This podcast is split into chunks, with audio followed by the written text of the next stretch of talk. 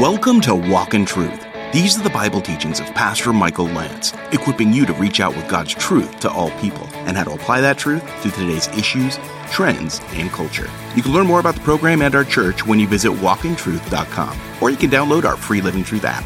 Now, here's part two of Pastor Michael's teaching in Isaiah chapters 34 through 35, called The Two Roads. Now, in ancient times, what you read from was a scroll, not a book. Books came along later. So, when a scroll is rolled up, what do you think that that points to? Well, I think it points, in one sense, to the end of the story. God knows when He's going to close the book, God knows when He's going to roll up the scroll. And this is language that points not only to the end of the story, but this also points to the fact that God is on the throne, and when He wants stuff to be done, it's going to be done. He's going to write the ending Himself. As a matter of fact, he's already written the ending. I hope you've read the end of the book. Because if you have, it means we win and we will be with him forever. But God has chosen a day when the host of heaven he will deal with, when the sky will be rolled up like a scroll. All their hosts also will wither away, as a leaf withers from the vine, or as one withers from the fig tree. Now, just for the sake of time, um, you can uh, note a couple of things. First of all, in the book of Revelation, when God is uh, pictured by John as seated on the throne, all these incredible colors are emanating from the throne. He holds in Revelation 5 1 a scroll in his hand. You remember? And many uh, commentators believe the scroll represents the title deed to the earth. The scroll has seven seals on it, and you cannot um, see or have that scroll unfolded and the plan unveiled until every seal is broken when John recognizes in a universal search that no one is able to take the scroll and open it, break its seals and open it, he begins, remember, to weep in heaven. And then he's told to stop weeping, for the lion of the tribe of Judah has overcome to take the scroll, loose its seals, and to progress the plan of God. And that is a scroll that will sum up the times. And the, the rolling up of the scroll here just reminds me of that scene You'll have the seven seals unfold. The seventh seal is the wrath of God. And this is how the, the book, the Bible culminates with this scroll and these seven seals being unveiled. And so this points to the last days scenario. You're also going to find in Revelation 6, this is the sixth seal of that particular scroll. Here's what it says. Just write down for your notes Revelation 6, 12 through 14. And I looked when he broke the sixth seal, the lambs breaking the seals, and there was a great earthquake. The sun became black as sackcloth made of hair. The whole moon became like blood. The stars of the sky fell to the earth as a fig tree casts its unripe figs when shaken by a great wind. This is Revelation 6:14, and the sky was split apart like a scroll when it is rolled up, and every mountain and island were moved out of their places. Revelation 6:12 through 14. And God says in verse 5, My sword is satiated, meaning full or satisfied in heaven. Behold, it shall descend for judgment upon Edom. Remember, this is the difficult chapter. Edom is also mentioned in Isaiah 63, verse 1. And upon the people whom I have devoted to destruction, if you have a New King James, it says, upon the people of my curse for judgment. Now, when you read a little bit on Isaiah 34, you'll find that commentators believe that Edom may just typify the nations. Edom came from Esau. Esau was Jacob's brother. Edom and Esau have the connotation of red. What was Esau about? Esau was a man of the field. He was an outdoorsman, and one day he came in famished from out, being out there hunting, and you know, Jacob was cooking up the stew, and what did he do? He sold what? His birthright. And then later on in the book of Genesis, Jacob dresses up like Esau with the encouragement of his mama, right? Some animal skins on the wrists and, and uh, makes some food for him. And dad is convinced, and he recognizes that there's a difference, but he can't see real well. And and Jacob steals the blessing. So now he's got the birthright of Esau and the blessing of Esau. And remember when Esau realizes what's happened to him and that conniver Jacob has done him in, what does he say? Daddy, do you have anything for me? Is there a blessing left for me, Daddy? Well, maybe you should take a look at your priorities, Esau. I mean, after all, you, didn't seem to have a problem giving away what Jacob was more than willing to take from you. See, that's the kind of person Esau was. Edom comes from Esau. And when the children of Israel were moving out in the Exodus, they wanted to pass through Edomite territory. And this is the territory of modern day Jordan, by the way, which is just to the east of Israel. And so uh, there they are, and they want to pass through, and the Edomites wouldn't let them pass through. They were, were even willing to pay for the water there, and Edom said no. And these were, this, these were familial relationships. These were brothers that should have been on each other's side. Of course, there was tension because of everything that had taken place. So there's one possibility that Edom is simply a picture of the world without God, the world that puts the flesh above the spirit, the world like Esau that sought repentance with tears, but, but though his heart wasn't really in it. It's like he was sorry, but he was sorry for the wrong reasons. You know how someone can say they're sorry about something, but then you realize they're not doing anything to change their circumstances? So you say, Well, how sorry are you really? I mean, you come in here crying, but, but you keep selling things that are important for bowls of soup. I mean, how serious are you then? And so this is the, the sword of the Lord. The sword of the Lord is filled with blood, verse 6. It is sated with fat, with the blood of lambs and goats. Those, that's pointing to the sacrificial system, with the fat of the kidneys of rams. For the Lord has a sacrifice in Bozrah, there's the capital of Edom, and a great slaughter in the land of Edom.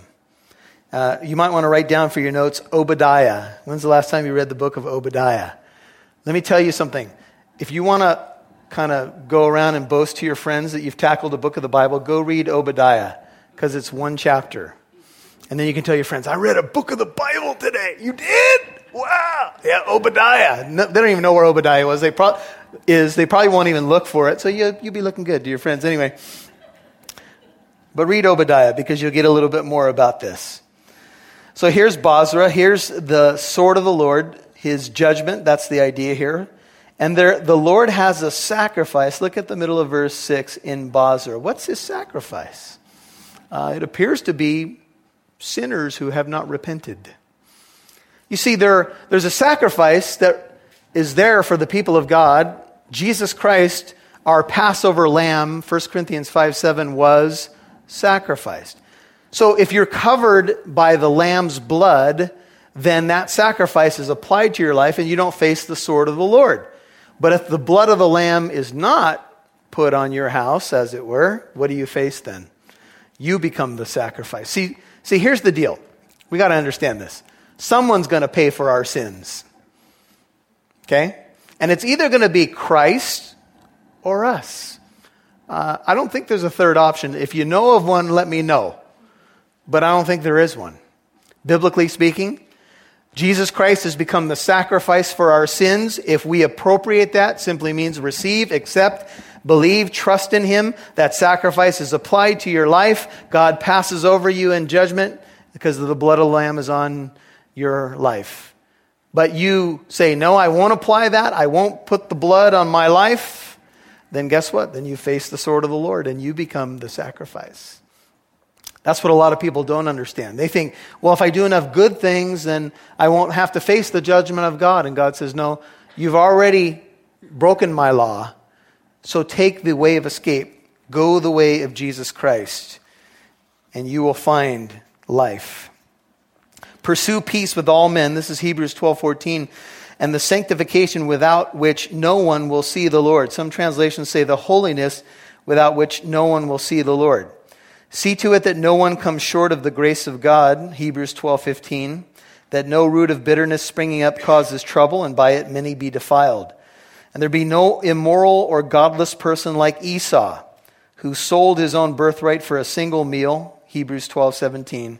For you know that even afterwards when he desired to inherit the blessing he was rejected, for he found no place for repentance though he sought it with tears. That's Hebrews 12, 14 through 17. He came in, he was sorry. Dad, do you have anything left? I'm sorry. It's done, it's over. Jacob's got the blessing, and it's going to remain on him. Verse 7 Wild oxen shall also fall with them, young bulls with strong ones. Thus their land shall be, here it is again, radical, soaked with blood, and their dust become greasy with fat. Let me just read a little bit from my notes. In the sacrificial system, the blood and the fat were exclusively for God, Leviticus 3:16 and 17. This is the point of the shift of metaphor here to the slaughter of animals. In judgment, the Lord seeks what is peculiarly, peculiar, especially his, that to which he alone has a right. felt like Elmer Fudd there. Note the blood of the lambs in verse 6 and the oxen and bulls may represent Edom's troops or leaders who owe a sin debt to God. Since the nations, this is from John MacArthur, had not repented, the last part is from him, and obeyed God's way of sacrifice for sins, they become the sacrificial penalty for their own sins. That's the point. So God, here God is using sacrificial language.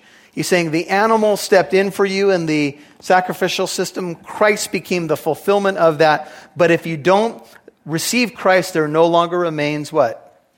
A sacrifice for sin.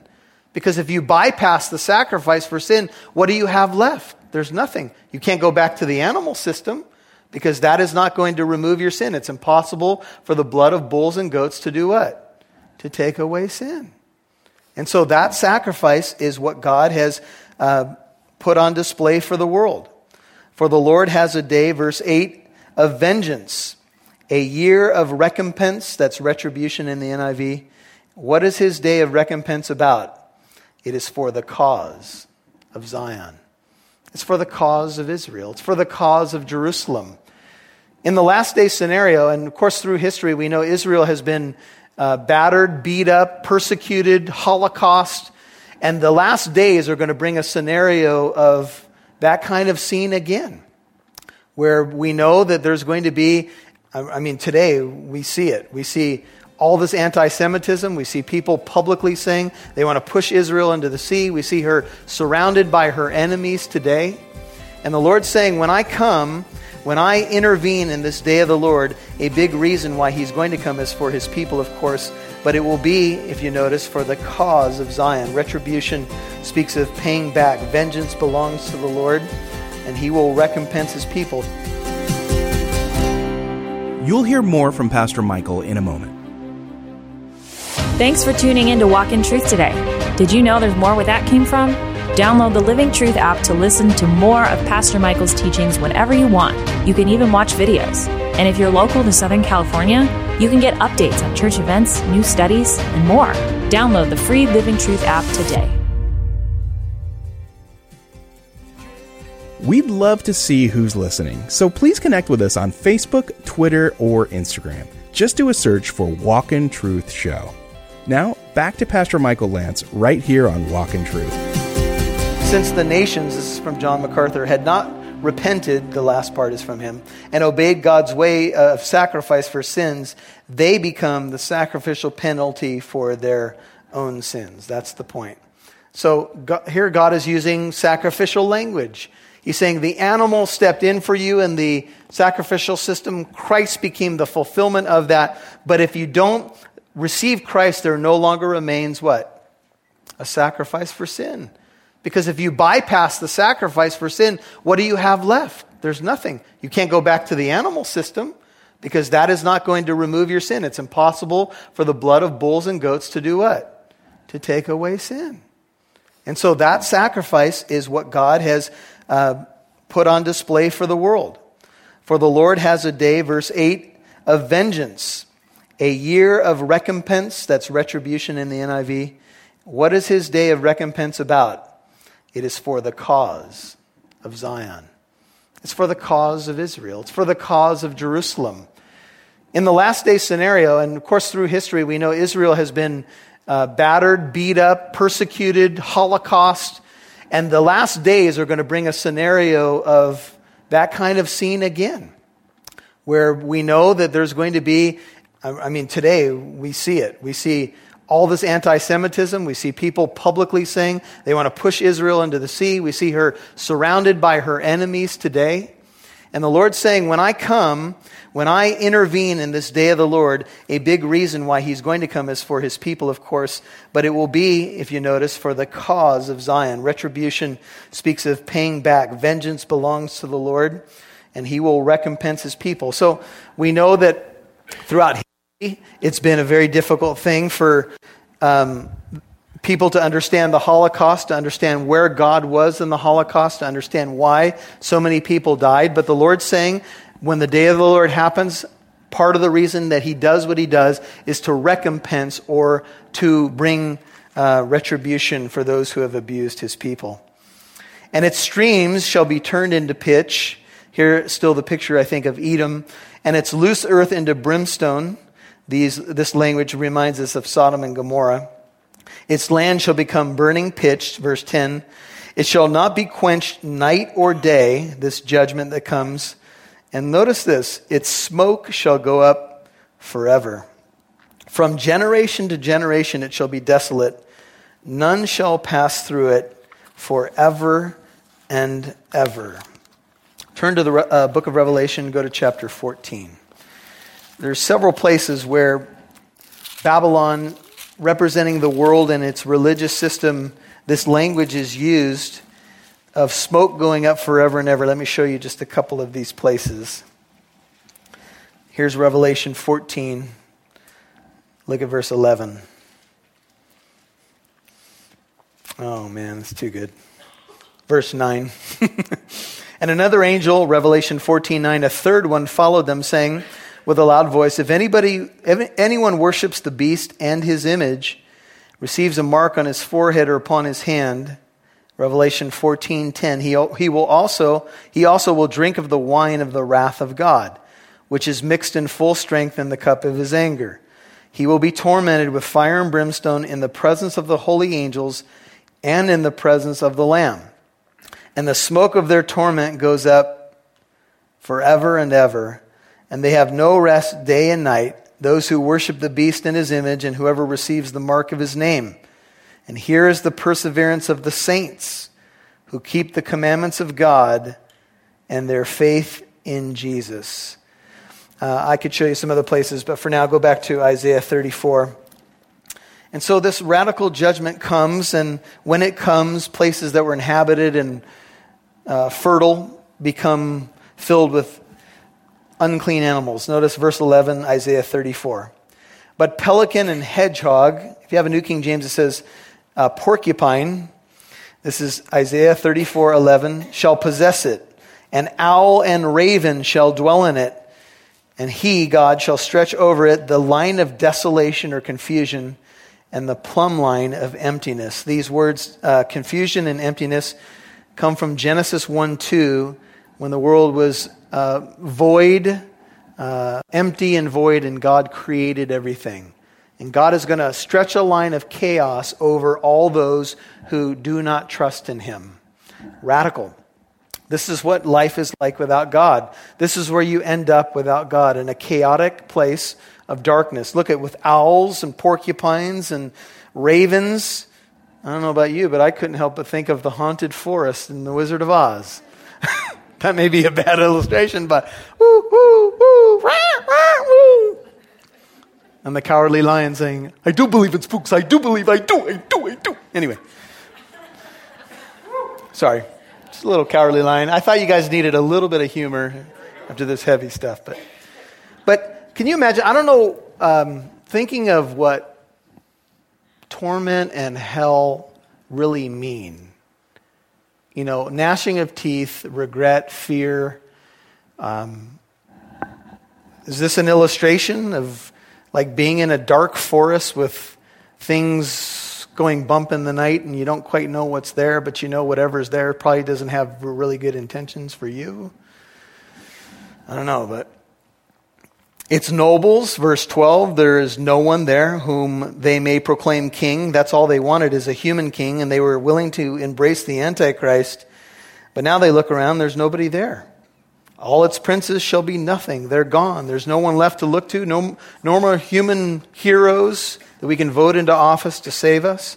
Thorns shall come up in fortified towers. This is all language of uh, things that are desolate, nettles and thistles in fortified cities. It shall be a haunt of jackals, an abode of ostriches, ostriches. And the desert creatures shall meet with the wolves. The hairy goat also shall cry to its kind. Yes, the night monster or creature shall settle there and, sh- and shall find herself a resting place. The tree snake, I mean, these are all things that are just things that you see in nightmares, right? The tree snake shall make its nest and lay eggs there. It will hatch and gather them under its protection.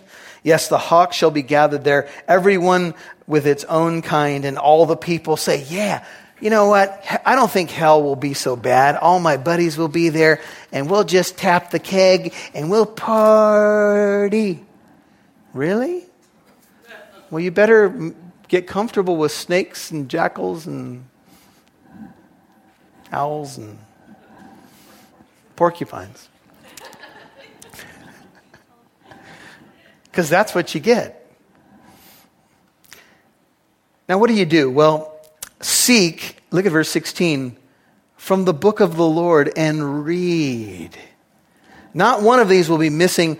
None will lack its mate, speaking of those animals, for his mouth has commanded and his spirit has gathered them.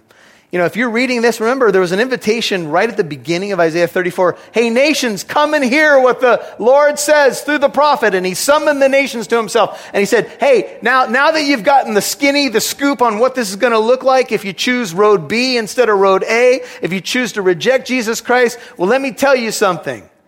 Read the book again because the Lord has spoken it. It will come to pass. His words come to pass. Amen. All the prophecies about Jesus at his first coming came to pass, and they're going to come to pass again. So read the book and seek wisdom from the book, as the book of Revelation says in Revelation 1 3. Read and heed the words of this book. Blessed is he who reads and heeds. And that's what the Lord says. Seek from the book, read it, because not one thing that the Lord says will be missing. Jesus said, heaven and earth will pass away, but my words will never pass away, not one jot, not one tittle from the book of the law until all things be accomplished. God has elevated his word above his name. It will come to pass. And so he says, you might want to read it again. You might want to just take a look at it again. I don't have time to read the Bible. You know, do we really believe that the Bible is God's Word? What other book would you want to read if you believe that this is the Word of God breathed out to us? We should spend as much time as possible knowing exactly what this says. But we got all kinds of stuff coming at us that keeps us away. He has, he has cast, verse 17, a lot for them. His hand has divided to them, uh, it to them by line. They shall possess it forever from generation to generation. They shall dwell in it. Speaking of God, uh, put the promised land to the people by lots, and here he's petitioning out uh, the land of Edom, it seems, in context to the those who will dwell in it. Now, if we said goodnight right now, I know you'd walk out and say, hey, wow, sheesh, tough. Well, we're going to keep going. 35, I told you there's a tough chapter and then one that will make you glad. You've been listening to The Two Roads, Part 2 on Walk in Truth. That's Pastor Michael's teaching in Isaiah 34 and 35. And if you missed any part of today's program, you can always listen to Walk in Truth on Apple Podcast, iHeartRadio, Spotify, or wherever you get your podcasts. Subscribe for free to hear Pastor Michael's teachings in more books of the Bible. Now here's Pastor Michael with a final word. Well, sometimes when we look at the topic of prophecy, we can say, you know what? These things confuse me. I don't get it. and you know what? Prophecy can be complicated and it can often be layered. Uh, it's important that you understand historical context and maybe you're brand new to the Bible and you're like the book of Isaiah and, you know, uh, judgment type passages. What do I do with this? Well, you dig deeper. You see, we need to be challenged to know the Word of God. All of it is profitable for us. And part of that is prophecy, and part of that is what happened in the past and what we can learn from it in the future. And all of these things are valuable things. And if we can help you in any way, let us know. Why don't you reach out to us at 844 48 Truth. That's a number that you can call Tuesday through Friday. If we can pray with you and for you, recommend a Bible for you, etc. 844 48 Truth. But I will tell you, if you want to keep growing in this area, get a good study Bible, get a commentator, commentary on Isaiah, and keep listening to Walk in Truth, and you'll keep growing. This is Pastor Michael Lance. Hey, thank you so much for listening and partnering with us. We love you. We'll see you, Lord willing, right here tomorrow. And just a reminder that this is a listener supported ministry. Would you consider becoming a partner for just $5 a month? We're blessed to know that the teachings reach thousands of listeners like you every weekday through our radio partners and through the podcast. We could use your help for the price of a cup of coffee. If you've learned something from Pastor Michael's teaching, or if you've been encouraged, please help others like you. Visit walkintruth.com to donate. That's walkintruth.com. And join us tomorrow for part three of Pastor Michael's teaching in Isaiah chapters 34 and 35 called The Two Roads. I'm Mike Massaro. Thanks for listening to Walk in Truth. Our goal is to equip you to reach out with God's truth to all people.